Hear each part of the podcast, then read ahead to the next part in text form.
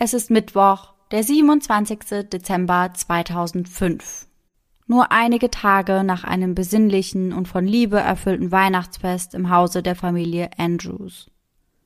Doch bereits am frühen Morgen wird ein Notruf von dessen Haustelefon abgesetzt. Die Telefonistin in der Notrufzentrale meldet sich routinemäßig mit einem 911, what is your emergency? Doch auf ihren Aufruf folgt Stille. Lediglich ein leises Rascheln im Hintergrund glaubt sie zu vernehmen. Bis irgendwann doch die leise Stimme eines kleinen Jungen durch den Hörer tönt. Mama, Mama, Mama, wiederholt der Junge in Dauerschleife. Und somit Hello an jeden True Crime Junkie, der heute wieder bei Eyes in the Dark eingeschaltet hat. Sarah und ich erzählen uns hier jeden Sonntag einen wahren Kriminalfall aus aller Welt und wechseln uns dabei immer ab. Einmal ist Sarah an der Reihe und einmal ich. Und dabei achten wir auch darauf, dass wir der anderen nicht verraten, an welchem Fall wir da gerade arbeiten. Im Rahmen unserer Recherche konzentrieren wir uns hauptsächlich auf Internetquellen. Das heißt, wir lesen verschiedene Artikel, schauen uns Dokumentationen an, Überwachungsvideos, Aufnahmen der Prozesse und der Verurteilungen und im besten Fall besorgen wir uns ein dazugehöriges Buch, falls vorhanden. Und all die daraus gesammelten Informationen packen wir für euch dann in unsere jeweilige Folge. Falls euch das Endergebnis gefällt, vergesst nicht, uns zu abonnieren. Ach, und bleibt wie immer bis zum Ende der Folge dran, denn da folgt unsere neue Rubrik Gänsehaut to go und die besten Outtakes dieser Folge. Die Triggerwarnungen zur Folge findet ihr in den Show Notes. Und wie ihr sicher schon am Intro gemerkt habt, kommt heute unser erster Weihnachtsfall. Ja, Laura und ich haben uns dazu entschieden, den kompletten Dezember mit Weihnachtsfällen zu füllen. Und Leute, da gibt es wirklich einiges. Also ich mhm. glaube, wir könnten wahrscheinlich ein ganzes Jahr mit Weihnachtsfällen ja. füllen. Mhm was ich irgendwie besonders grausam finde, weil es ja eigentlich die Zeit der Liebe ist. Ja, total. Laura, du hast auch Weihnachten auch schon mal woanders verbracht, also nicht zu Hause, irgendwo, wo es warm war, oder? Ja, genau, in Neuseeland, da war da ja Hochsommer. Ja. Und meine Mama hatte mir damals Plätzchen geschickt. Und ich saß dann da bei, weiß nicht, 30 Grad mit meinen Weihnachtsplätzchen aus Deutschland. Geil. Ja, ich muss sagen, ich finde so ein Weihnachten, wenn es so warm ist, irgendwie was ganz, ganz anderes. Ja, man kommt nicht so richtig in Weihnachtsstimmung irgendwie. Ja, das Gefühl hatte ich auch. Also ich war ja über Weihnachten in Australien. Und mal abgesehen davon, dass ich es eben nicht mit einer Familie verbracht habe, sondern eben mit Freunden, war das einfach was ganz anderes. Mhm. Also auch die ganze Vorweihnachtszeit wir waren dann da auf einem Weihnachtsmarkt zum Beispiel. Ja. Und da läuft man dann da halt mit Shorts und mit Top rüber ja. und schwitzt ohne Ende. Es ist mhm. einfach mega heiß. Aber im Hintergrund läuft dann irgendwie Weihnachtsmusik. Ja, voll komisch einfach. Für uns zumindest. Ja, voll. Und ich weiß auch noch, ich habe dann damals, weil ich das so super witzig fand, habe ich damals noch ein Bild gemacht am Strand mit Weihnachtsmütze im Bikini. Habe es meiner Familie geschickt und die fanden es auch alle super witzig. Ja, glaube ich. Ja, naja, also so richtig, richtig Touri-Dasein. Mhm. Alles, ja. was man als Touri machen muss, wenn man über Weihnachten weg ist, habe ich auf jeden Fall gemacht. Ja, alles richtig gemacht. Ja. Und ich habe dich das gefragt, weil mein heutiger Fall in den USA spielt. In Fort Myers im Südwesten Floridas, um ganz genau zu sein. Die Weihnachtszeit an diesem schönen Fleckchen unterscheidet sich in dem ein oder anderen Punkt von der Weihnachtszeit, die wir hier in Deutschland gewohnt sind. Während wir zu Hause einen Tee nach dem anderen trinken, frierend über den Weihnachtsmarkt schlendern und uns mit Glühwein aufwärmen, ist das in Fort Myers nicht nötig. Fort Myers ist ein beliebtes Reiseziel, das für seine Strände, seine Fischerei und seine hervorragenden Shoppingmöglichkeiten bekannt ist ein absolutes Paradies. Selbst im Dezember klettern die Temperaturen immer wieder auf warme 25 Grad. Neben prächtig geschmückten Weihnachtsbäumen müssen auch immer wieder großgewachsene Palmen herhalten. Kein Wunder, der Spitzname der Stadt ist nämlich City of Palms. Diese werden dann mit Lichterketten und Lametta behangen. Zum Weihnachtsgeschenke einkaufen trägt niemand dicke Wintermäntel und Handschuhe, stattdessen tragen sie kurze Hosen und Shirts. Fort Myers hat Stand 2020 etwa 86.000 Einwohner. Es gibt viele schöne Communities und nette Gemeinden in der Stadt. Ein Ort, an dem man seine Kinder großziehen kann, sein Fahrrad unbeaufsichtigt stehen lassen kann, ohne Angst haben zu müssen, dass es gestohlen wird. Im Jahr 2004 zieht der 28-jährige Landschaftsarchitekt Stephen Andrews mit seiner Frau Michelle und ihrem zweijährigen Sohn Lucas nach Fort Myers. Michelle und Stephen begegneten sich an ihrem ersten Tag am College. Bereits nach ihrem allerersten Date wussten die beiden, dass sie füreinander geschaffen waren. Sie wollten ihr Leben miteinander verbringen. Am 24. Juni 2000 gehen sie deswegen den nächsten Schritt und geben sich das Ja-Wort. Für immer sollte es sein. Michelle arbeitete zu dieser Zeit im Edina Healthcare Center in Minnesota. Stephen hingegen entschied sich, seinen Uni-Abschluss mit einem Master zu krönen. Etwa drei Jahre später, am 8. Oktober 2003, gründen sie mit der Geburt ihres Sohnes Lucas ihre kleine Familie. Michelle liebt ihr Leben. Alles läuft genau so, wie sie es sich immer vorgestellt und gewünscht hatte. Und als sie ihren kleinen Lukas das erste Mal in den Armen hält, wird sie überflutet von Liebe. Ihre Gefühle und ihr Mutterinstinkt werden von diesem kleinen Menschen sofort geweckt. Sie ist hin und weg. Wann immer sie ihren kleinen Lukas ansieht, strahlt sie. Als die beiden die Möglichkeit bekommen, nach Fort Myers zu ziehen, scheint ihr Glück perfekt zu sein. Aufgrund eines Jobangebots, das Steven nicht ausschlagen konnte, ziehen die beiden um. Richtung Palm, Meer und Strand. Die kleine Familie zieht mit ihrem Sohn in ein schönes, zweistöckiges Einfamilienhaus mit drei Schlafzimmern, zwei Bädern und einem großen Wintergarten mit überdachtem Pool. Das Haus, in welches sie einziehen, steht in der Gateway Community. Eine Wohngegend der oberen Mittelschicht. Gateway ist eine riesige Gemeinde mit Schulen, Parks, Wanderwegen, einem Golf- und Country Club Hundeparks, Gemeinschaftspools, einer Fußballanlage mit sechs Feldern, dem Skywalk Shopping Center, einer Brauerei und Restaurants. Hier gibt es wirklich alles, was man zum Leben braucht. Prinzipiell müsste man diese Gemeinde niemals verlassen. Aber nicht nur ihre Vielfalt an verschiedenen Aktivitäten und Möglichkeiten macht die Community aus. Hier reiht sich ein schönes Haus an das nächste, ausgestattet mit großen Gärten und Pools. Die Nachbarn winken freundlich, wenn man durch die Straße läuft, begrüßen die neu zugezogene Familie herzlich. Und ein weiterer Pluspunkt der Community ist, dass sie nur mit Code zugänglich ist. Das heißt, das ganze Gebiet ist eben umzäunt und man kommt eben nur rein, wenn man auch reinkommen soll. Das Sicherheitsgefühl der Einwohner ist also hoch. Sie fühlen sich geborgen, geschützt und sicher. So hatte sich die kleine Familie ihr Leben vorgestellt. Sie sind überglücklich. Und so wirkt das auch auf ihre Nachbarn.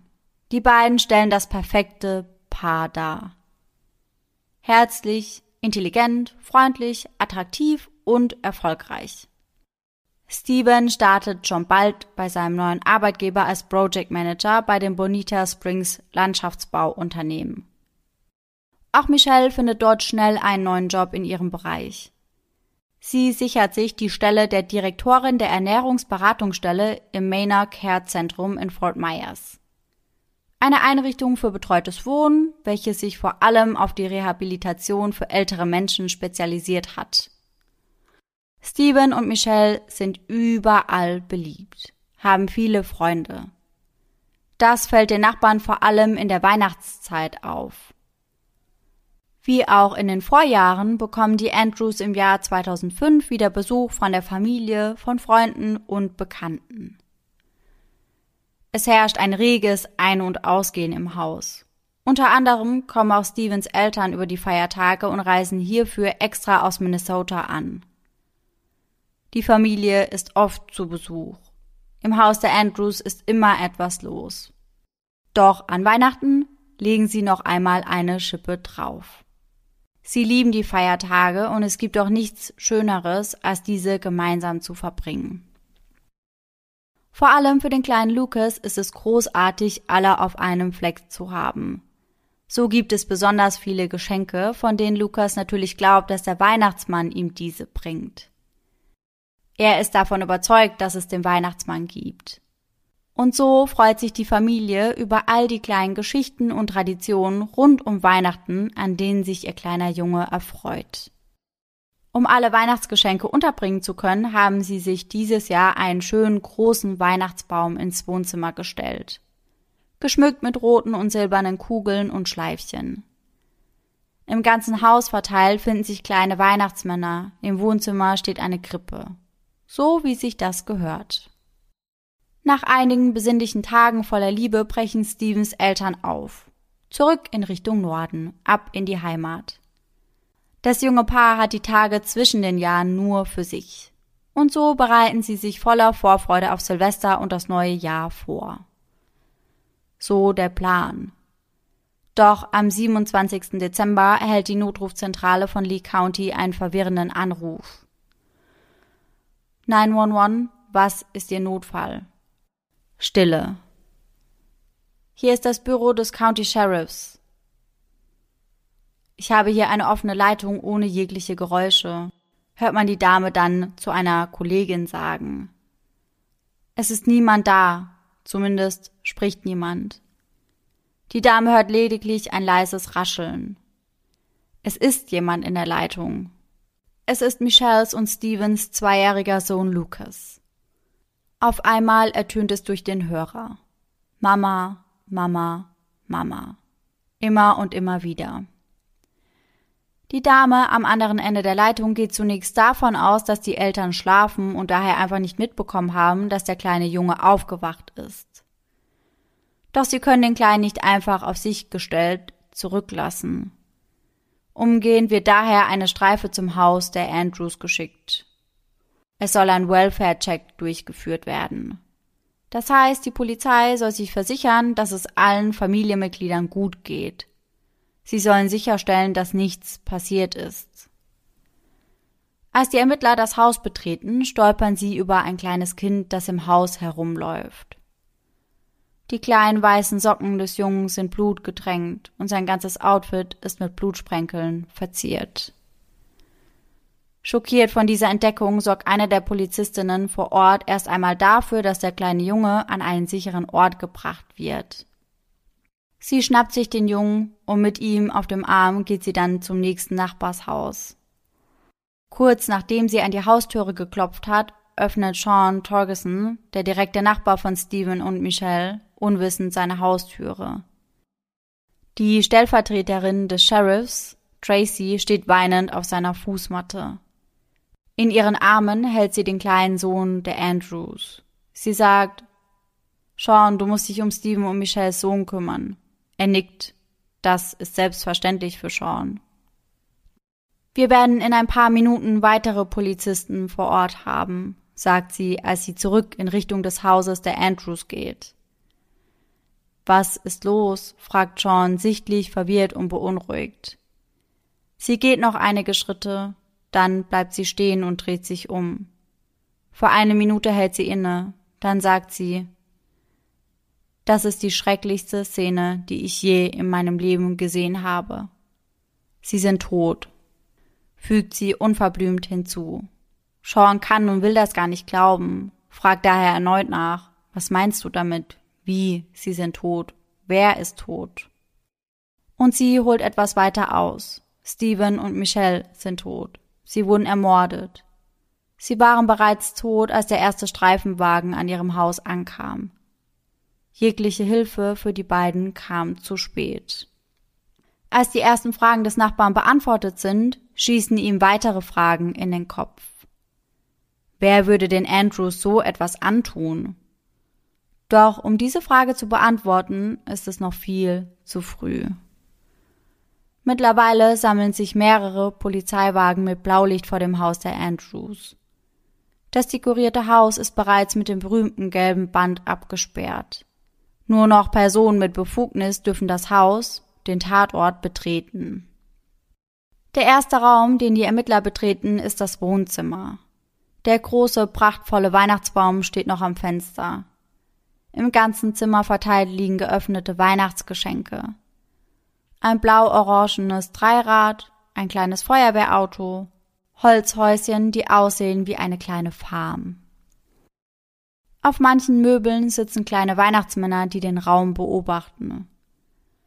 Es sieht friedlich aus, zumindest im Erdgeschoss. Die Polizisten ahnen Böses. Zieht sich der friedliche Weihnachtsgeist auch durch das erste Stockwerk oder werden Sie hier ein ganz anderes Bild vorfinden?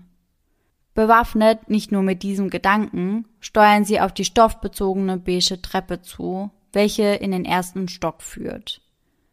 Auf dem Treppenabsatz sitzt ein kleiner Bär, welcher für die Festtage zurechtgemacht wurde. Er trägt einen weißen Strickpulli mit roten Abstickungen und einem grünen Tannenbaum auf dem Bauch. Im ersten Stock befindet sich unter anderem das Elternschlafzimmer. Der erste Raum, den die Polizisten oben betreten. Dort eröffnet sich ihnen ein absolutes Horrorszenario. Der helle Teppichboden ist übersät von dunkelroten Flecken, von Lachen und Spritzern. Vor dem Bettende liegt eine Frau. Neben der Bettseite liegt ein Mann mit dem Gesicht nach unten. Auch das Bett ist blutgedrängt. Unter dem männlichen Opfer ist eine große Blutlache zusammengesickert. Während die Polizei und die Spurensicherung sich im Elternschlafzimmer an die Arbeit machen, erwacht ein Nachbar nach dem anderen aus dem Schlaf. Die Morgen in Gateway sind üblicherweise gemütlich und ruhig. Als die Bewohner an diesen Morgen aus ihren Fenstern blicken, bietet sich ihnen jedoch kein idyllisches Bild ihrer perfekten Community. Im Gegenteil. In der Straße vor dem Haus der Andrews parken kreuz und quer etliche Wagen mit der grünen Aufschrift Sheriff Lee County. Um das Haus der jungen Familie wuseln etliche PolizistInnen. Versammelt um das gelbe Absperrband in sicherer Entfernung bildet sich eine Menschentraube bestehend aus neugierigen und schockierten Nachbarn. Sie können ihren Blick kaum abwenden vom Haus der Andrews, wollen wissen, was da los ist. Im Inneren des Hauses arbeiten die Ermittler bereits auf Hochtouren. Erst einmal gilt es, den Tatort unter die Lupe zu nehmen, herauszufinden, wie Michelle und Steven überhaupt gestorben sind.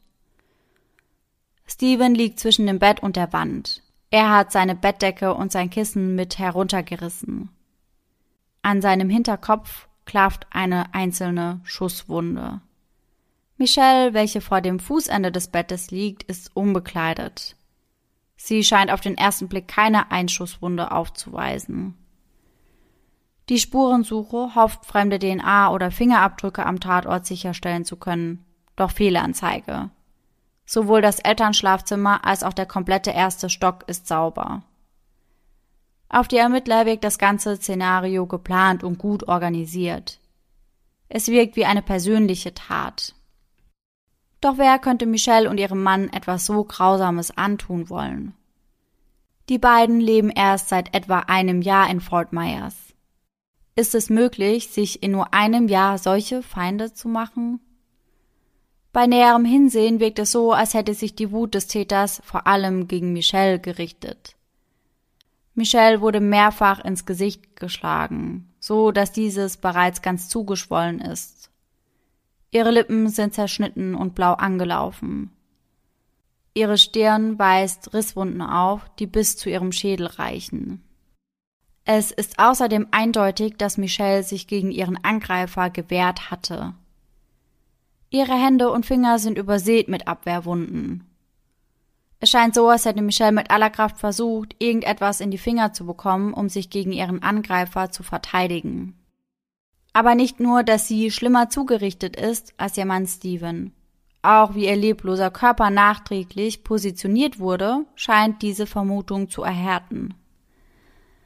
Es wirkt fast wie eine Nachricht, die der Täter hiermit übermitteln möchte. Michelles Körper wurde in einer grotesken Position platziert. Ein Ermittler sagt, die Positionierung von Michelle hätte ihn sofort an Leonardo da Vincis vitruvianischen Mann erinnert. Als vitruvianischer Mann wird eine Darstellung des Mannes nach den vom antiken Architekten und Ingenieur Vitruv formulierten und idealisierten Proportionen bezeichnet.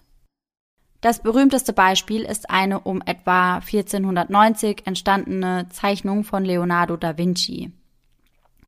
Es handelt sich um eine Skizze mit Notizen aus einem seiner Tagebücher, die einen Mann mit ausgestreckten Extremitäten in zwei überlagerten Positionen zeigt. Und genau wie der vitruvianische Mann wurde auch Michelle positioniert. Ihre Extremitäten sind ausgestreckt. Ihre Arme zu den Seiten, weg von ihrem Körper. Ihre Beine sind gespreizt. Offensichtlich wurde sie nachträglich so hingelegt. Da ihre Leiche nackt aufgefunden wurde, geht man zunächst davon aus, dass es sich um ein Sexualverbrechen handeln könnte. Als die Ermittler beginnen zu graben, stoßen sie zunächst auf niemanden, der ein Problem mit dem jungen Paar gehabt haben könnte. Die beiden waren, wie bereits erwähnt, vor allem in ihrer neuen Nachbarschaft äußerst beliebt. Doch als die Ermittler das Privatleben des jungen Paares auf den Kopf stellen, stoßen sie auf einige Dinge, die zuvor im Verborgenen geblieben sind. Auf den ersten Blick wirkt die Ehe der beiden harmonisch und glücklich.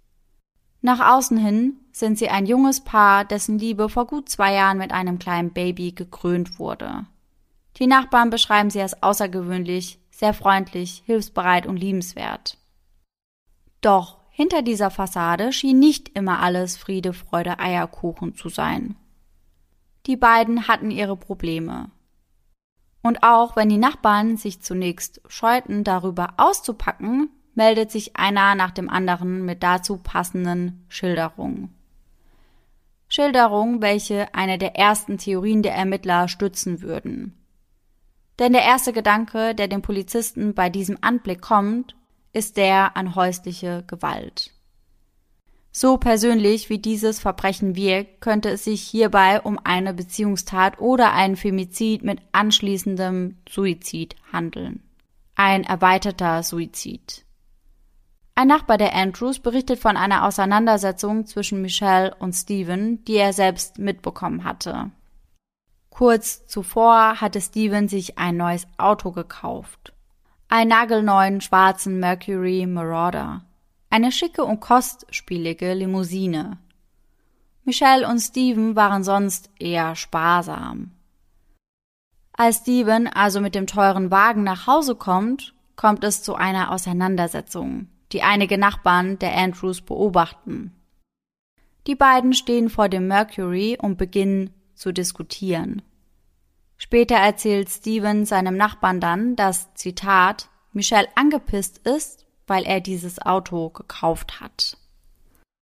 Aber wenn Steven dafür verantwortlich ist, also wenn er Michelle wirklich getötet hätte und sich danach suizidiert hätte, dann müsste die Polizei die Tatwaffe ja in unmittelbarer Nähe zu ihm gefunden haben. Doch das ist nicht der Fall. Die Ermittler suchen nun das Haus und das Grundstück der Familie ab. Eine mögliche Tatwaffe finden sie hierbei nicht, aber dafür etwas anderes, was durchaus von Bedeutung ist.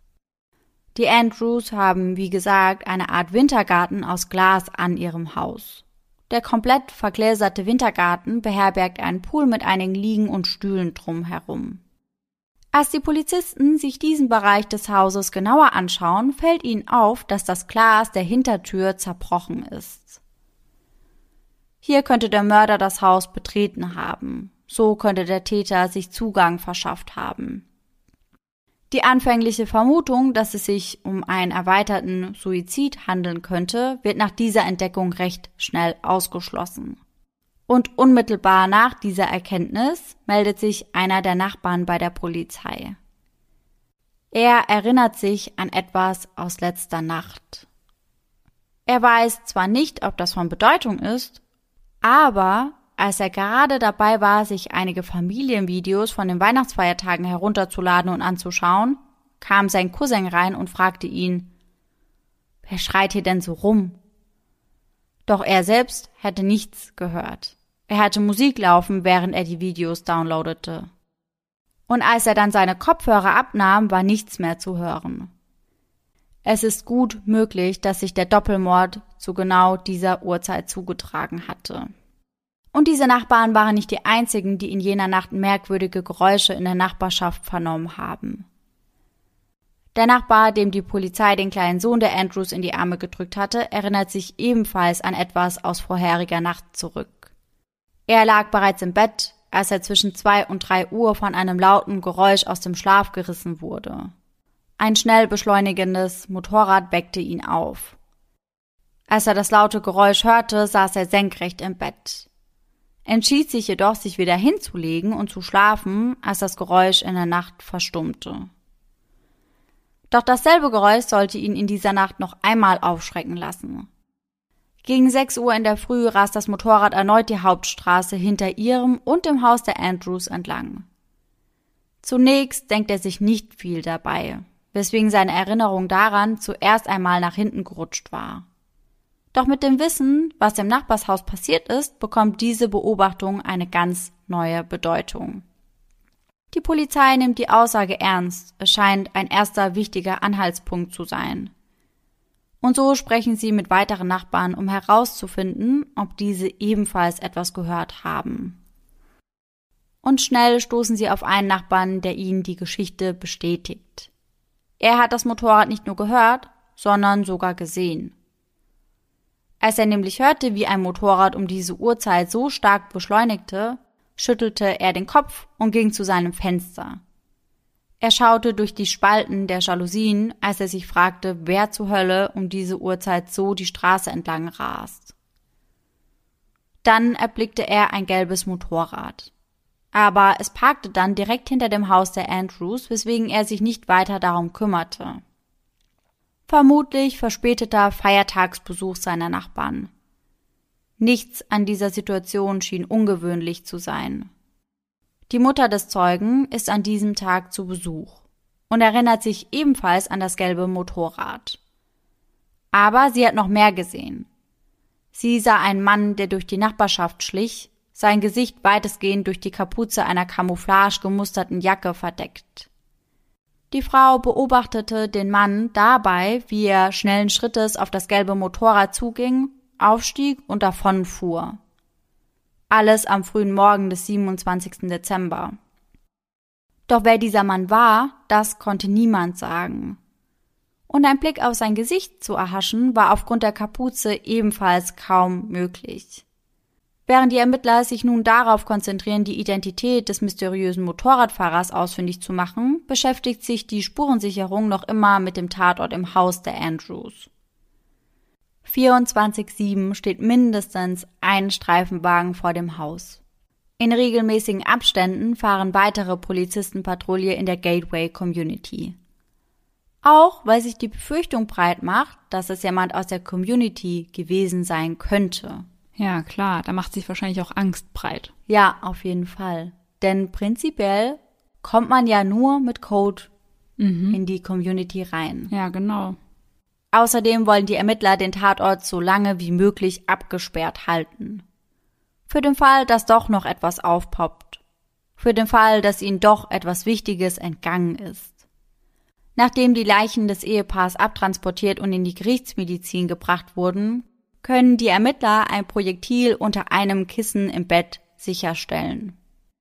Außerdem sammeln sie diverse Blutproben vom Teppich und von der Wand.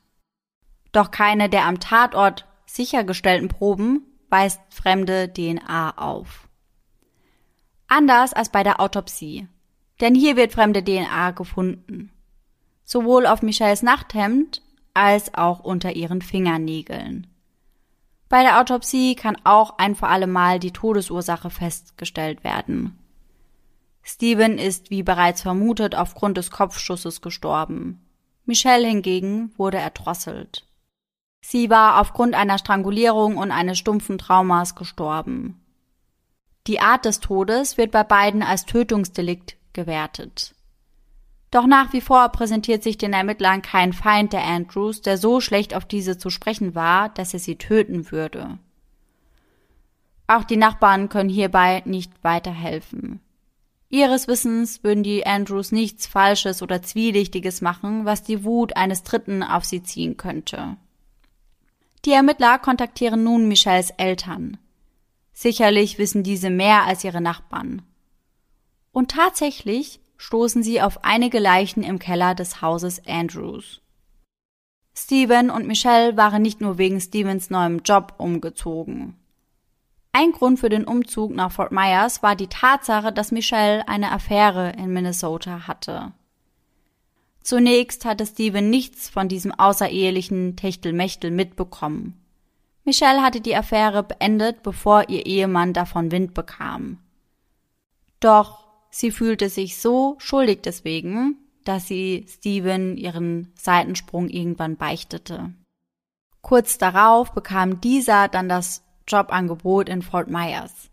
Das kam wie gerufen für einen Neuanfang weit weg von Minnesota und Michelles Lover. Die Ermittler fragen sich nun allerdings, ob ihre Probleme ihnen vielleicht gefolgt waren. Was, wenn Michelles Liebhaber sich nicht so leicht abservieren lassen wollte? Was, wenn der Mann auf dem Motorrad Michelles Verflossener war, der sie für den Korb rächen wollte? Es wäre nicht die erste Dreiecksbeziehung, die tödlich geendet hätte. Das würde erklären, warum sich seine Wut vor allem gegen Michelle gerichtet hatte. Während sie nun versuchen, den Mann ausfindig zu machen, gehen zahlreiche Tipps und Hinweise bei der Polizei ein. Einige unbrauchbar und nicht mit dem Tötungsdelikt in Verbindung stehend, andere hingegen scheinen brauchbar zu sein. Einer der interessanten Tipps dreht sich um die Geschäftsweihnachtsfeier von Steven, welche Anfang Dezember stattgefunden hatte. Steven und Michelle gingen gemeinsam auf die Weihnachtsparty. Die Mitarbeiter des Unternehmens tauschten untereinander Geschenke aus und eines scheint Michelle überhaupt nicht zu passen. Denn die Sekretärin Kelly Ballou hatte ein ganz besonderes Geschenk für Steven. Sie hatte ihm einen sehr teuren Schlüsselbund gekauft, in Anlehnung an seinen frisch erworbenen Wagen, den Steven sich gegönnt hatte. Michelle ist überrascht über dieses Geschenk. Sie empfindet es als unangemessen, wenn man bedenkt, dass die beiden einfach nur Arbeitskollegen sind. Mhm. Und das dann auch noch in ihrem Beisein. Oh, also, ja, nee, braucht man nichts zuzusagen. Ja, habe ich mir auch gedacht. War vielleicht nicht so durchdacht. Unterdessen gelingt es der Polizei, Michelles Ex-Affäre ausfindig zu machen. Es handelt sich um einen Krankenpfleger aus Minnesota. Doch mit dem Namen des Liebhabers finden die Ermittler auch heraus, dass dieser ein wasserdichtes Alibi hat. Er war noch immer in Minnesota, hatte den Bundesstaat, welcher über 3000 Kilometer entfernt lag, nachweislich nicht verlassen. Er kann nichts mit dem Doppelmord an Michelle und Steven zu tun haben und wird daher direkt wieder von der Liste der Verdächtigen gestrichen. Der einzige Name, der bis dato auf dieser Liste stand. Nun fangen die Ermittler wieder ganz von vorne an. Und sie entscheiden sich, Stevens und Kellys Beziehung zueinander noch einmal genauer unter die Lupe zu nehmen. Am Abend der besagten Weihnachtsfeier saßen die Andrews mit Kelly Ballou und ihrem festen Freund Fred Cooper am Tisch. Alles lief harmonisch ab, bis Kelly Steven ihr Geschenk überreichte. Es stellt sich heraus, dass sich Michelle von dieser Aktion so getriggert fühlte, dass sie Kelly noch auf der Weihnachtsfeier darauf ansprach.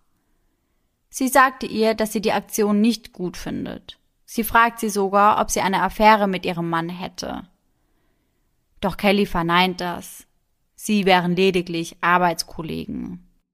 Die Ermittler setzen alles daran, um herauszufinden, ob Kelly Michelle die Wahrheit gesagt hat. Es scheint nicht ausgeschlossen zu sein, dass Steven sich auf die attraktive Arbeitskollegin mit den langen blonden Haaren eingelassen hat. Vielleicht sah er Michelles Affäre in Minnesota als eine Art Freifahrtschein. Die beiden haben sich im Sommer 2005 kennengelernt. Sie haben sich von Anfang an sehr gut miteinander verstanden, konnten sich auch über private Dinge wie Probleme im Eheleben und das Elterndasein unterhalten. Auch anderen Kollegen war aufgefallen, dass Kelly und Steven sich außerordentlich gut verstanden haben. Die Gerüchteküche war bereits am Brodeln und schnell sprach sich herum, dass die beiden sich via E-Mail austauschten und sogar außerhalb der Arbeit Zeit miteinander verbrachten. Die Ermittler wollen sich diese E-Mails jetzt mal genauer anschauen und tatsächlich finden sie diverse Mails zwischen den beiden, welche nicht geschäftlicher Natur waren. Die beiden schreiben darüber, wie attraktiv sie den jeweils anderen finden. Doch es geht über eine rein sexuelle Anziehungskraft hinaus. Sie schreiben auch darüber, dass sie es kaum abwarten können, sich ein gemeinsames Leben miteinander aufzubauen. In einer Mail heißt es, wenn ich ein alter Mann bin, möchte ich wissen, dass ich mir selbst treu war und ein Leben mit jemandem geteilt habe, der genauso mit mir zusammen sein möchte, wie ich mit ihr. Steven hatte Kelly gesagt, dass er plane, nach Weihnachten die Scheidung einzureichen. Er wollte Michelle für sie verlassen. Die Ermittler stoßen schon bald auf eine ganz spezielle Mail, die ihr Interesse weckt.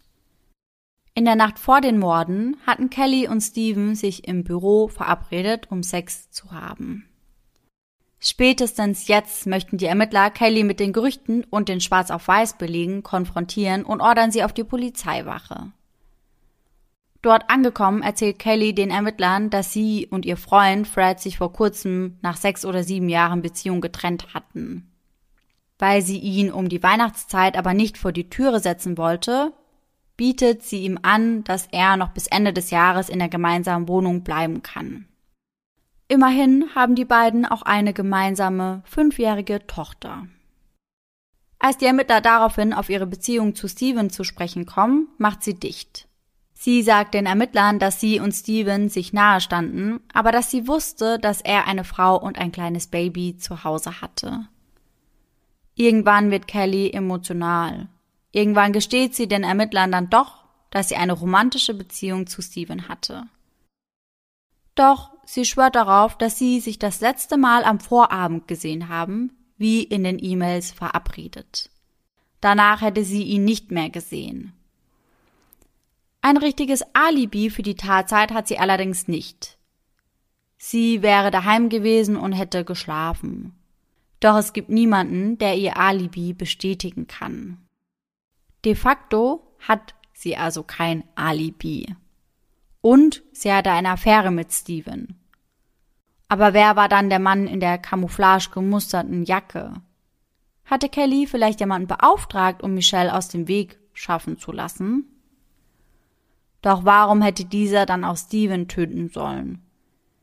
Schließlich wäre das sicherlich nicht in Kellys Interesse gewesen, wenn sie sich ein neues Leben mit diesem Mann aufbauen wollte. Die Vermutung liegt nun nahe, dass bei dem Auftrag vielleicht etwas schiefgegangen sei und dass Kellys Komplize einfach keine andere Wahl hatte. Doch Kelly besteht darauf, nichts mit dem Verbrechen zu tun zu haben. Sie versucht den Verdacht auf eine andere Person zu lenken. Sie sagt wortwörtlich, gerade von den Dingen, die Steve mir über Michelle erzählt hat, wie sie sein kann und wie sie sich in den letzten paar Wochen verhalten hat, würde es mich nicht überraschen, wenn sie so weit gegangen wäre. Kelly sagt den Ermittlern nämlich auch, dass Michelle erst einmal nichts von der Affäre der beiden wusste. Doch das änderte sich dann wohl eine Woche vor Weihnachten. Michelle hatte Kelly angerufen und sie angeschrien und damit konfrontiert. Kurz vor Weihnachten ging also alles den Bach runter. Michelle hatte nicht nur ihren Eltern von dem unangemessenen Geschenk von Kelly erzählt, sondern es auch Stevens Eltern anvertraut. Sie äußerte dort sogar den Verdacht, dass Steven eine Affäre haben könnte. Stevens Mutter spricht ihren Sohn sogar darauf an, fragt ihn, ob er eine Affäre hat. Doch dieser verneint diese Anschuldigungen. Doch einen Tag vor Weihnachten trifft Steven dann Michelles Vater und beichtet diesem, dass er Gefühle für eine Frau auf der Arbeit habe. Er schwört jedoch, dass er noch nichts gemacht hat. Dennoch hat er darüber bereits mit Michelle gesprochen, wie sich kurz darauf herausstellt. Steven hatte Michelle gesagt, dass er denkt, dass er sie nicht mehr liebt. Und das triggerte natürlich Michelles Angst die Angst, ihren Mann zu verlieren oder bereits verloren zu haben. Während die Ermittler weiter an Kelly dran sind, findet die Beerdigung der Andrews statt. Neben den trauernden Eltern kommen auch etliche Nachbarn, Freunde und Kollegen zu der Bestattung. Sie müssen sich von einem geschlossenen Sarg verabschieden. Zu schlimm sind die Verletzungen, die die beiden erlitten haben. Während die Gemeinde trauert, macht sich auch Angst breit. Treibt sich etwa ein Mörder unter ihnen herum? Der Druck auf die Polizei wächst von Minute zu Minute. Die Einwohner der kleinen Stadt erwarten, dass ihnen schon bald ein Verantwortlicher geliefert wird. Sie möchten sich wieder sicher und geborgen in ihrer Gemeinde fühlen. Schon bald kontaktieren die Ermittler daher verschiedene Läden und Geschäfte in oder in der Nähe der Gateway Community. Fragen die Videos der Überwachungskameras an, in der Hoffnung, hier auf einen verwendbaren Hinweis zu treffen. Beim Durchschauen der Aufzeichnungen sticht ihnen tatsächlich etwas ins Auge. Auf den Bändern des 7-Eleven ganz in der Nähe fährt ein Mann mit einer camouflage gemusterten Jacke vor, auf einem gelben Motorrad. Das musste ihr Mann sein. Der Zeitstempel der Aufzeichnung bestätigt, dass es sich hierbei um die Nacht der Morde handelte. Als es der Polizei möglich ist, ein Foto des Mannes zu isolieren, teilen sie es mit der Öffentlichkeit. Was in einer Vielzahl von Tipps und Hinweisen mündet. Mittlerweile liegt der Doppelmord etwa eine Woche zurück und die Ermittler hoffen dadurch auf einen heißen Tipp. Während die meisten Anrufe wenig hilfreich sind, kommt einer rein, der vielversprechend scheint. Am anderen Ende der Leitung meldet sich ein Mitarbeiter des Motorradshops Sun Sports. Der Mitarbeiter hatte einen Kollegen dabei beobachtet, wie dieser ausgiebig seine camouflage gemusterte Jacke schrubbte. Als ein Fleck anscheinend nicht rausging, schnitt er ein Teil des Innenfutters heraus. Danach schüttete er verschiedene Reiniger auf die Jacke, um sie sauber zu bekommen. Über eine Stunde lang versuchte er, seine Jacke zu reinigen. Und, als wäre das nicht schon interessant genug, verstärkt sich das Interesse der Ermittler um ein Vielfaches, als sie den Namen des Mitarbeiters erfahren. Ein Name, den sie im Laufe der Ermittlungen schon einmal gehört hatten. Darf ich raten? Ja, darfst du. Ist der Name vielleicht, ich weiß den Namen nicht, aber der Name des Partners von der Sekretärin, beziehungsweise der Ex-Partner? Fred Cooper. Richtig. Ja. Der Ex-Freund von mhm. Kelly. Mhm. Und Fred besitzt nicht nur eine Camouflage gemusterte Jacke, sondern ebenfalls ein gelbes Motorrad, welches dem auf den Aufzeichnungen zum Verwechseln ähnlich sieht. Eine schwarz-gelbe 2004er Suzuki. Als Fred Cooper auf die Polizeiwache zur Befragung eingeladen wird, wirkt dieser äußerst nervös. Er äußert sich zu seiner Beziehung mit Kelly, sagt, sie hätten sich sechs oder sieben Jahre lang gedatet, doch sie hätten die Beziehung vor kurzem beendet. Aber nicht im Schlechten. Immerhin würden die beiden noch immer in der gemeinsamen Wohnung leben. Und als die Beamten Fred fragen, was er in der Nacht auf den 27. Dezember gemacht hätte, kann dieser ein Alibi vorweisen. Er war zu Hause mit seiner Mutter. Und diese bestätigt seine Aussage. Sie und Fred wären den ganzen Abend zusammen gewesen. Das von seiner Mutter bestätigte Alibi lässt sich aber nicht gegen die bisher gesammelten Indizien aufwiegen und so bitten die Ermittler ihn um eine DNA-Probe. Und er willigt ein. Bis die Ergebnisse der Forensik da sind, wird Fred unter Beobachtung gestellt. Rund um die Uhr wird er auf Schritt und Tritt verfolgt. Zusätzlich wird das Haus, in welchem Fred mit seiner Ex-Freundin Kelly, dem gemeinsamen Kind und seiner Mutter lebt, komplett gefilzt. Unter der Aufsicht von seiner Mutter und Fred höchstpersönlich.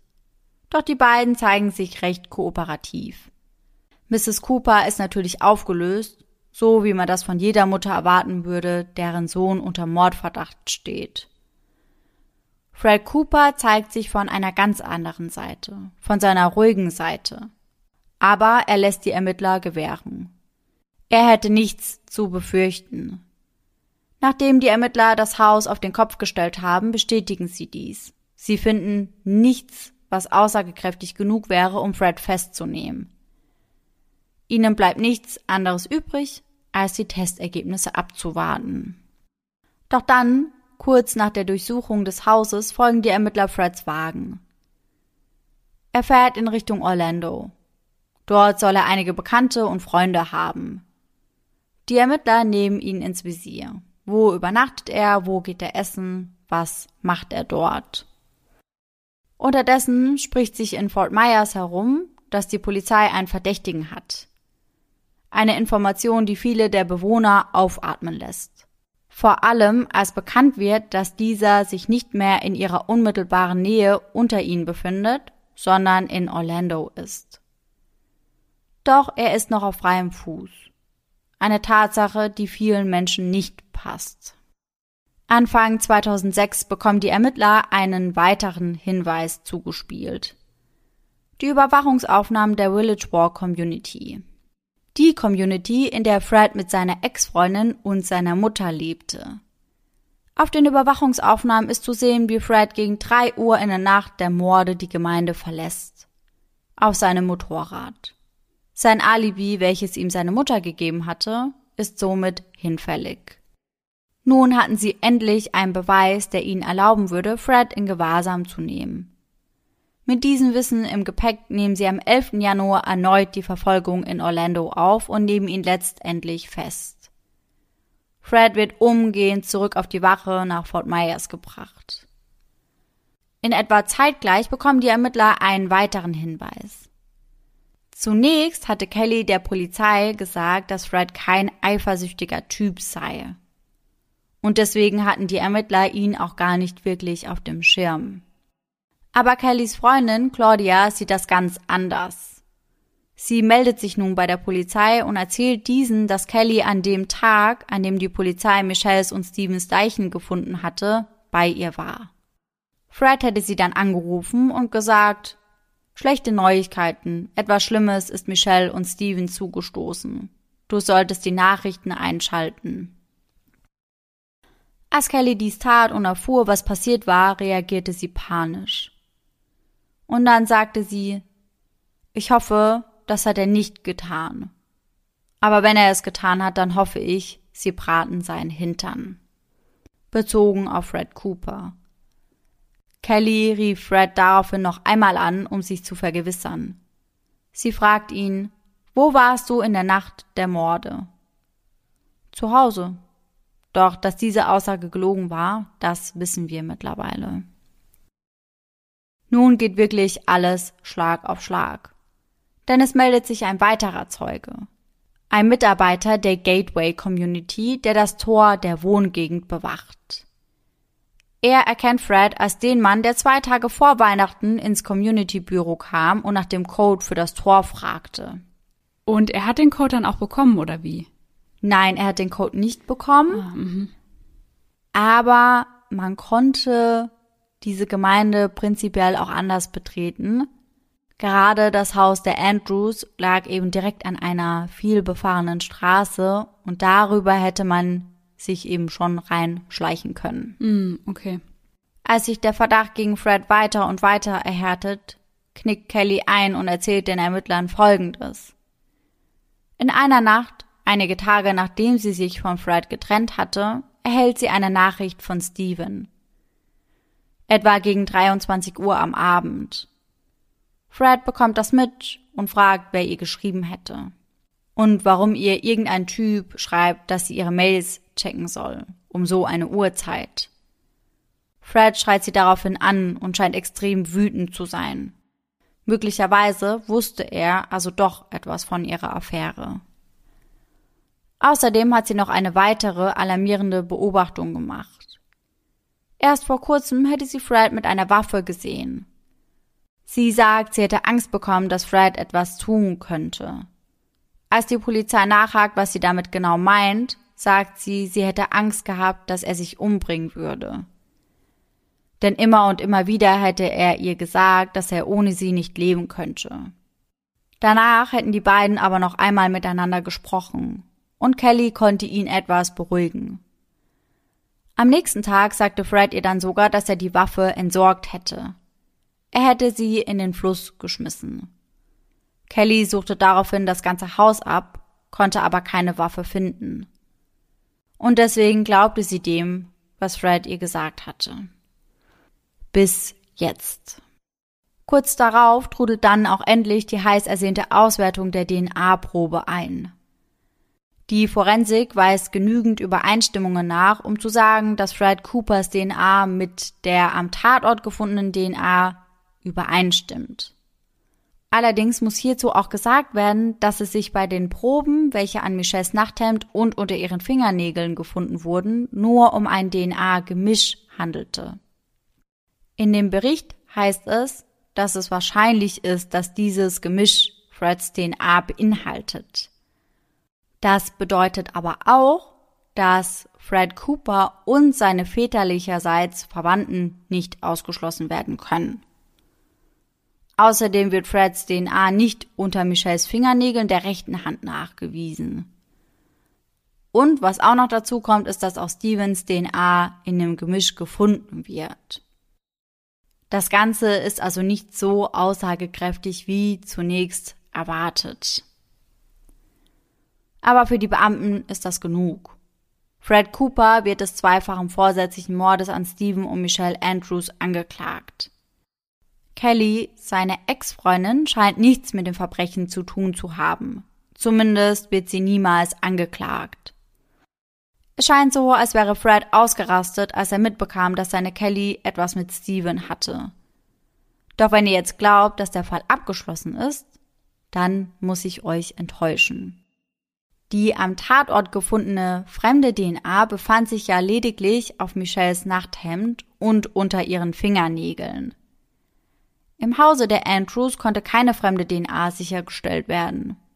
Das bedeutet, die Ermittler können Fred nicht nachweisen, dass er jemals im Haus der kleinen Familie war. Ein Umstand, der eine Verurteilung von Fred Cooper nicht leicht machen wird. Am 1. Oktober 2008, gut drei Jahre nach dem Doppelmord, geht es für Fred dennoch vor Gericht. Sein Prozess beginnt. Fred tritt voller Selbstbewusstsein in den dunkel getäfelten Gerichtssaal. Dort sitzt er mit leerem Blick, spielt mit seinem Kugelschreiber und hin und wieder zeigt er sich bei seinen Antworten und Aussagen frech und überheblich. Vermutlich, weil er weiß, dass er einen der besten Anwälte an seiner Seite hat. Doch die Staatsanwaltschaft ist ebenfalls gut vorbereitet. Drei Jahre lang konnten sie sich vorbereiten. Auf ihrer Seite stehen zahlreiche Zeugen. Sie haben einen Zeitstrahl ausgearbeitet, um aufzuzeigen, wann Fred wo war. Wann er bei der Arbeit war, und wann er auf seinem Motorrad unterwegs war. Allein die Anhörung der Zeugen von beiden Seiten dauert sechs Tage. Und die Verteidigung ruft eine Person in den Zeugenstand, mit der man nicht gerechnet hätte. Fred Cooper selbst. Freds Auftreten scheint sicher. Der Staatsanwalt möchte ihm diese Sicherheit nehmen und fragt ihn, Sie wissen doch selbst, dass das Ganze nicht 100% schlüssig ist. Wie ist es denn möglich, dass ihre DNA unter Michelle Andrews Fingernägeln und auf ihrem Nachthemd gefunden wurde? Doch Fred hat eine schlagfertige Antwort auf diese Frage. Er gibt preis, dass er sich am 26. Dezember 2005, einen Tag vor den Morden, mit Michelle getroffen habe. Sie hätten sich in Michelles Wagen getroffen, welcher direkt vor der Haustür in der Einfahrt geparkt war. Und dann einvernehmlichen Sex gehabt. Michelle hätte ihn ursprünglich angerufen, weil sie die Mail zwischen Steven und Kelly gefunden hätte, in welcher sie sich zum Sex im Büro verabredet hatten. Daraufhin hätten die beiden dann persönlich miteinander sprechen wollen. Und dann wäre es nicht zum ersten Mal zum Sex gekommen. Daher stammt die DNA. Fred sagt vor Gericht aus, dass er und Michelle eine Beziehung zueinander hatten. Die Staatsanwaltschaft hatte Michelles Telefone vorab gecheckt. Es gab zwei Telefone, zu denen Michelle Zugang hatte. Ihr Handy, welches in ihrer Tasche gefunden wurde, und das Haustelefon. Weder Freds Telefonnummer, Handynummer noch die Nummer seines Büros wurden in den Anruferlisten gefunden. Aber hierzu muss auch gesagt werden, dass das Haustelefon nur eingehende Anrufe vermerkt. Es könnte also gut sein, dass Michelle Fred von ihrem Haustelefon aus angerufen hatte. Und das wäre dort dann eben nicht gespeichert worden. Michelles Wagen wurde auf Körperflüssigkeiten abgesucht und es konnten keine sichergestellt werden. Auch Tempotaschentücher oder ähnliches wurden nicht gefunden. Aber das schließt den Sex im Auto ja nicht zwangsläufig aus. Fingerabdrücke in dem Wagen werden niemals genommen. Fred sagt weiter, sie hätten sich öfter miteinander ausgetauscht und den Rat des anderen gesucht. Immerhin saßen die beiden ja im selben Boot. Und so hätten sie eine Verbindung zueinander aufgebaut. Nach vier Tagen der Beratung, 32,5 Stunden, um ganz genau zu sein, endet das Verfahren aufgrund von Unstimmigkeiten der Jury. Ein Fehlprozess. Aufgrund der fehlenden DNA auf dem Bett der Andrews kann die Jury sich nicht darüber einig werden, ob Fred nun schuldig oder unschuldig ist. Auch die Tatsache, dass auf seiner Camouflage gemusterten Jacke nichts gefunden wurde, sorgt für Unstimmigkeiten. Weder Blut noch DNA-Spuren konnten auf der Jacke sichergestellt werden. Unter diesen Umständen kann nicht mit Sicherheit gesagt werden, ob Fred wirklich jemals im Schlafzimmer des Paares war oder ob er das Haus überhaupt jemals betreten hatte. Ob er den Doppelmord begangen hatte, bleibt daher unklar. Ein Schock für die Gemeinde, die Fred Cooper bereits hinter Gefängnisgittern verbildlicht hatte. Dass Fred schuldig war, stand für die Mehrheit außer Frage. Nun machte sich Unmut breit. Würde Fred etwa mit dem Doppelmord davonkommen?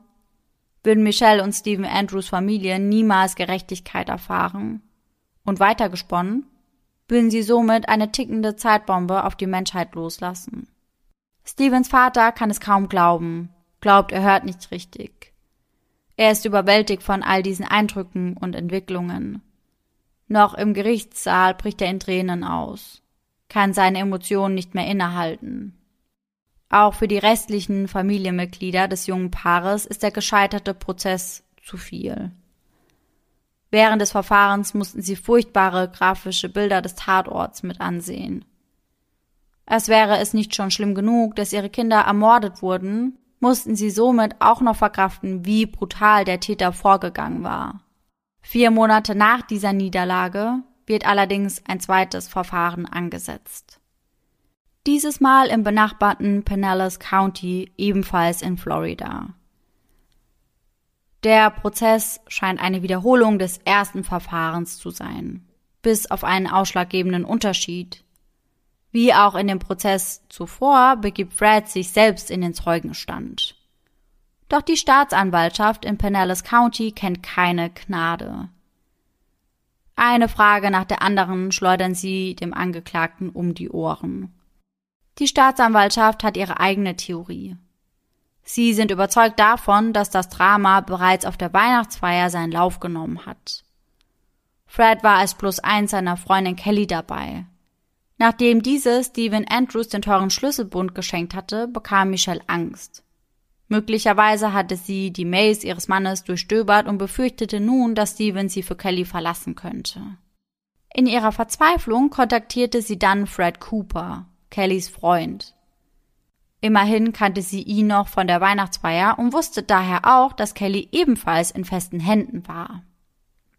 Die beiden blieben in Kontakt. Fred behauptet nach wie vor, dass er und Michelle sich angefreundet hätten, dass die beiden so etwas wie Leidensgenossen waren und dass sich irgendwann mehr daraus entwickelt hätte. Doch unabhängig davon glaubt die Staatsanwaltschaft, dass Fred am frühen Morgen des 27. Dezember auf sein Motorrad stieg und zu der Gateway Community fuhr. Er hatte einfach genug davon.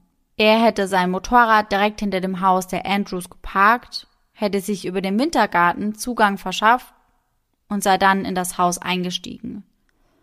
Auf direktem Weg wäre er dann in das Schlafzimmer gegangen, hätte seine Waffe gezogen und auf Stevens Hinterkopf gerichtet, während dieser friedlich schlief. Und dann hätte er abgedrückt. Michelle wäre durch den Knall aufgewacht und hätte ihn gesehen. Freds ganze Wut hätte sich nun gegen sie gerichtet.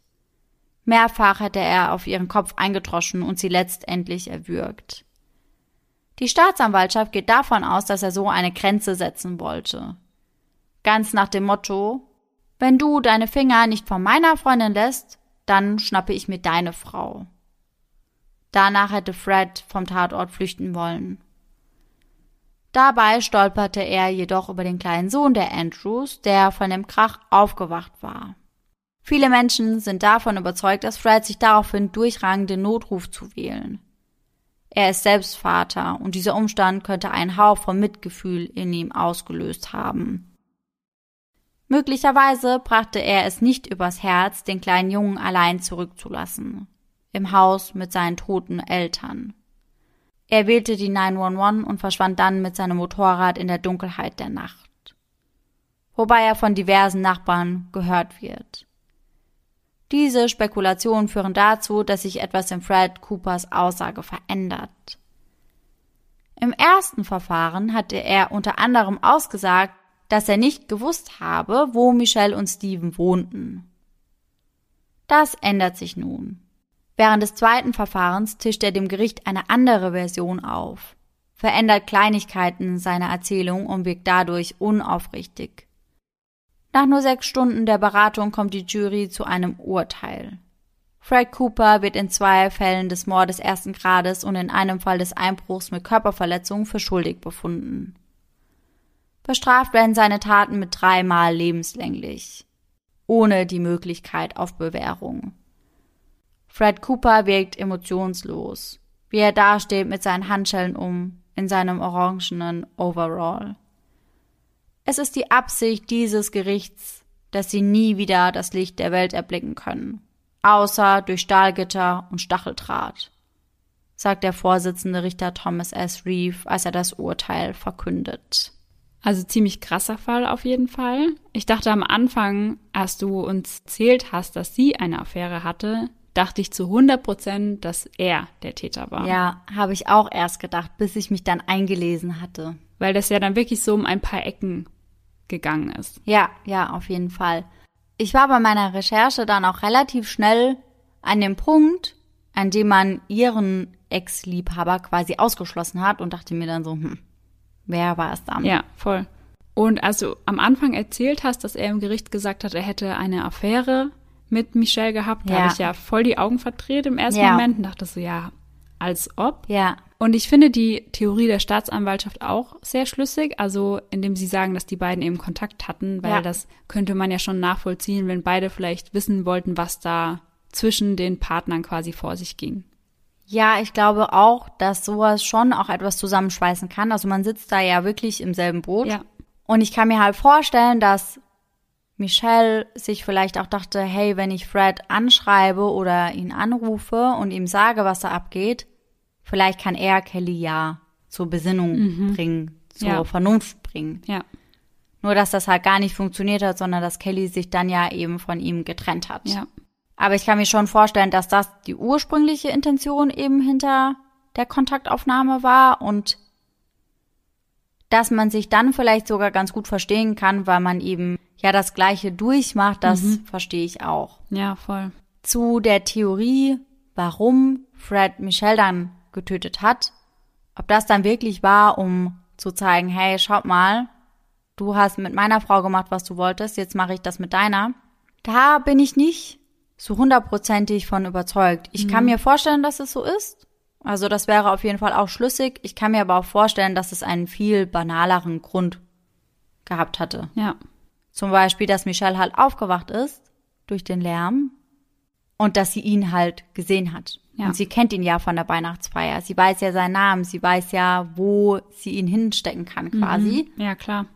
Und damit wäre er ja innerhalb von wahrscheinlich wenigen Stunden schon verhaftet worden. Ja, da frage ich mich nur, ob du dann wirklich so einen Aufwand betreiben würdest, wenn sie quasi nur als Zeuge ausgelöscht werden sollte, weil sie ja quasi da noch so hintrapiert wurde. Oder ob das dann einfach wieder von ihm ablenken sollte, weil er dachte, vielleicht, ja, ermitteln die Beamten dann in eine ganz andere Richtung. Ja, schwierig, ganz, ganz schwierig. Also ich weiß nicht, ob er da mit dem Vorhaben hingegangen ist, Michelle auch zu töten.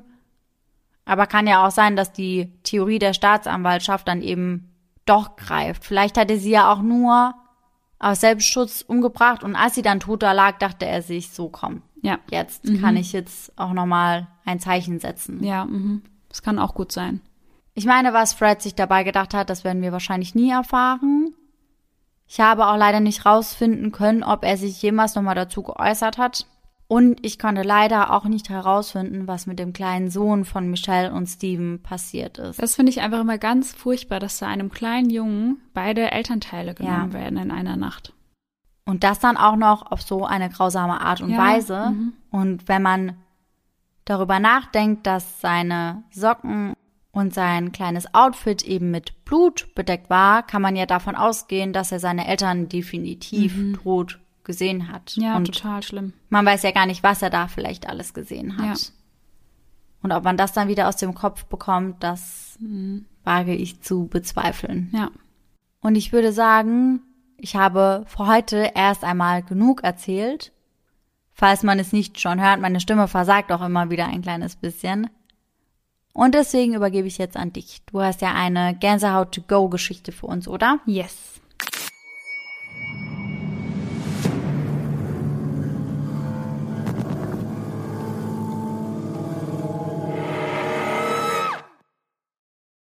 An dieser Stelle, bevor ich euch die heutige Gänsehaut to go Story vorlese, muss ich aber noch eine Kleinigkeit berichten, über die wir in einer der letzten Folgen gesprochen haben. Erinnerst du dich an die Gänsehaut to go Story mit dem Granny-Spiel? Ja, wo dann Run in den Spiegel eingeritzt wurde, oder? Genau, und wir hatten uns doch gefragt, ob das eben nur kurz da Ja. war oder dauerhaft. Ja, Und die Hörerin hat uns nochmal geschrieben und hat gesagt, dass es dauerhaft dort eingeritzt ist. Crazy. Und dass sie uns auch ein Foto machen wird davon. ehrlich. Ja. Oh mein Gott. Oh Gott, das finde ich sehr unheimlich. Ja. Und total. sie ist aber fest davon überzeugt, dass das vorher noch nicht da war? Mhm. Ja. Okay. Ich hatte ja gehofft, dass es nur kurz da war und nicht dauerhaft, aber Ja, weil dann hätte man das als, ja, das hat man sich halt so eingebildet Ja, abstempeln können. genau. Mhm. Wenn sie uns das Foto zukommen lässt, dann müssen wir euch das auf jeden Fall in eine Instagram Story oder auf jeden Fall in Instagram mal reinpacken. Und jetzt kommen wir zur heutigen Story. Die hat uns eine liebe Hörerin per Mail zugeschickt. Ein letzter Gruß von den Nachbarn. In der Wohnung unter mir war mein älterer Nachbar seiner längst verstorbenen Frau nach schwerer Krankheit in den Tod gefolgt. Mein Nachbar war ein herziger Mann und hatte wie viele ältere Menschen feste Gewohnheiten. So stand er stets gegen 6 Uhr in der Früh auf und hörte die 6.30 Uhr Nachrichten im Radio. Da er schwerhörig war, konnte man das Radio in meiner Wohnung immer im Badezimmer durch die Lüftungsrohre hören. Nach seinem Tod war es morgens still bei mir im Bad. Die Kinder des Ehepaares gingen schon die ganze Woche im Haus ein und aus, um seine Wohnung leer zu räumen. Im Flur unterhielt ich mich kurz mit ihnen und sie sagten mir, dass am nächsten Tag eine Räumungsfirma kommen würde, um die restlichen Dinge zu entsorgen. Als ich später am Abend von meinem Training nach Hause kam und die Treppe zu meiner Wohnung hochging, kam ich an der Tür meines Nachbarn vorbei. Die Wohnung hatte eine Glastür zum Flur und der Vorhang, der von innen dort bis vor kurzem noch hing, war verschwunden. Stattdessen sah ich nun eine weiße Gestalt am Fenster vorbeihuschen. Nur einmal, dann blieb sie weg. Am nächsten Morgen stand ich wie gewohnt um 6 Uhr auf, machte mich für die Arbeit fertig und kurz bevor ich los musste, ging Oh ich ins Gott. Bad. Ich weiß genau, was passiert. Oh mein Gott. Es muss wohl gegen 6.30 Uhr gewesen sein, denn als ich im Bad stand, hörte ich plötzlich, wie das Radio in der Wohnung meines Nachbarn die gewohnten Nachrichten abspielte. Ich wunderte mich sehr, dachte aber dann, dass vielleicht sein Sohn schon vor Ort wäre, um die letzten Vorbereitungen zu treffen. Ich verließ meine Wohnung und ging die Treppe herunter. Als ich auf der letzten Stufe vor der Wohnung meines Nachbarn ankam, verstummte das Radio plötzlich. Es war schließlich aufgrund der Lautstärke auch im Hausflur zu hören. Ich blieb stehen und lauschte, aber ich konnte kein Geräusch vernehmen. Ich ging näher an die Wohnungstür heran, aber alles blieb still. Es brannte auch kein Licht im Flur der Wohnung. Draußen war es noch dunkel. Ich frage mich, ob sich mein Nachbar und seine Frau noch ein letztes Mal von der Wohnung verabschieden wollten. Oh mein Gott. Ich habe Also, Gänsehaut am ganzen ja. Körper. Ja, same hier. Ich finde das sehr, sehr, sehr unheimlich. Ja. Also irgendwie ist das ja auch so ein bisschen schön unheimlich. Ja, mhm. Weißt du, was ich meine? Ja, Aber total. also crazy. Mhm. Dass das halt so passiert ist, das glaube ich halt sofort, bin ja, ich ehrlich. Ja, ich auch. Also bei sowas bin ich voll drin. Und wie gesagt, ich habe auch die Gänsehaut bekommen. Ja, safe.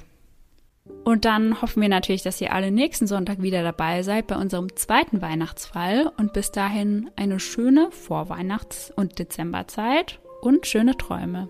Bis dann. Tschüss! Tschüssi.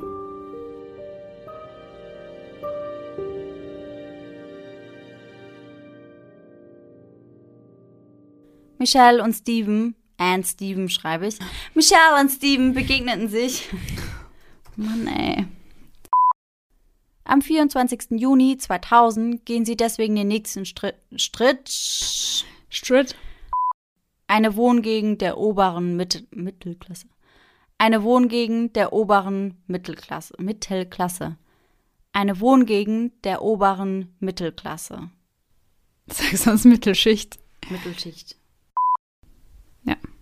Zack. Kommt dann den Anfang. Schneide, Laura. Schneide Laura! Das hättest du so viele Persönlichkeiten. Fügt sie unverblumt hinzu. Unverblumt vor allen Dingen, verblümt.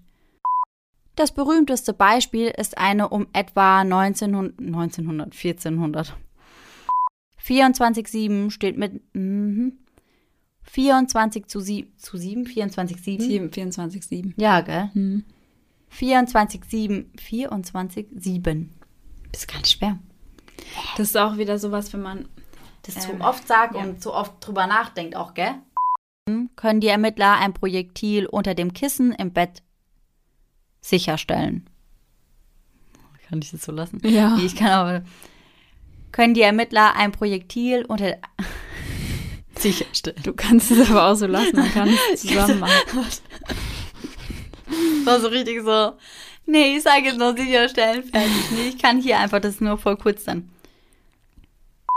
Nee, das lasse ich weg. Da habe ich ja schon ausgeschlossen. Das Mhm. hatte ich vorhin woanders stehen. Das ist raus. Raus. Schneide, Schneide Regi. Laura. Raus. Schneide Regi, schneide Laura. Ach, die hat auch noch einen Freund. Die hat auch einen Freund. Das Ja. wird ja immer besser. Als Fred Cooper auf die Polizeiwache zur Befragung eingeladen wird, das ist so eine kleine Fliege gewesen. Entschuldigen Sie? Ja, der Mottenmann ist wieder back. Ja, back in town. Ja, guess who's back, ey. Die Kreatur. Mhm. Echt so. Mann, ey.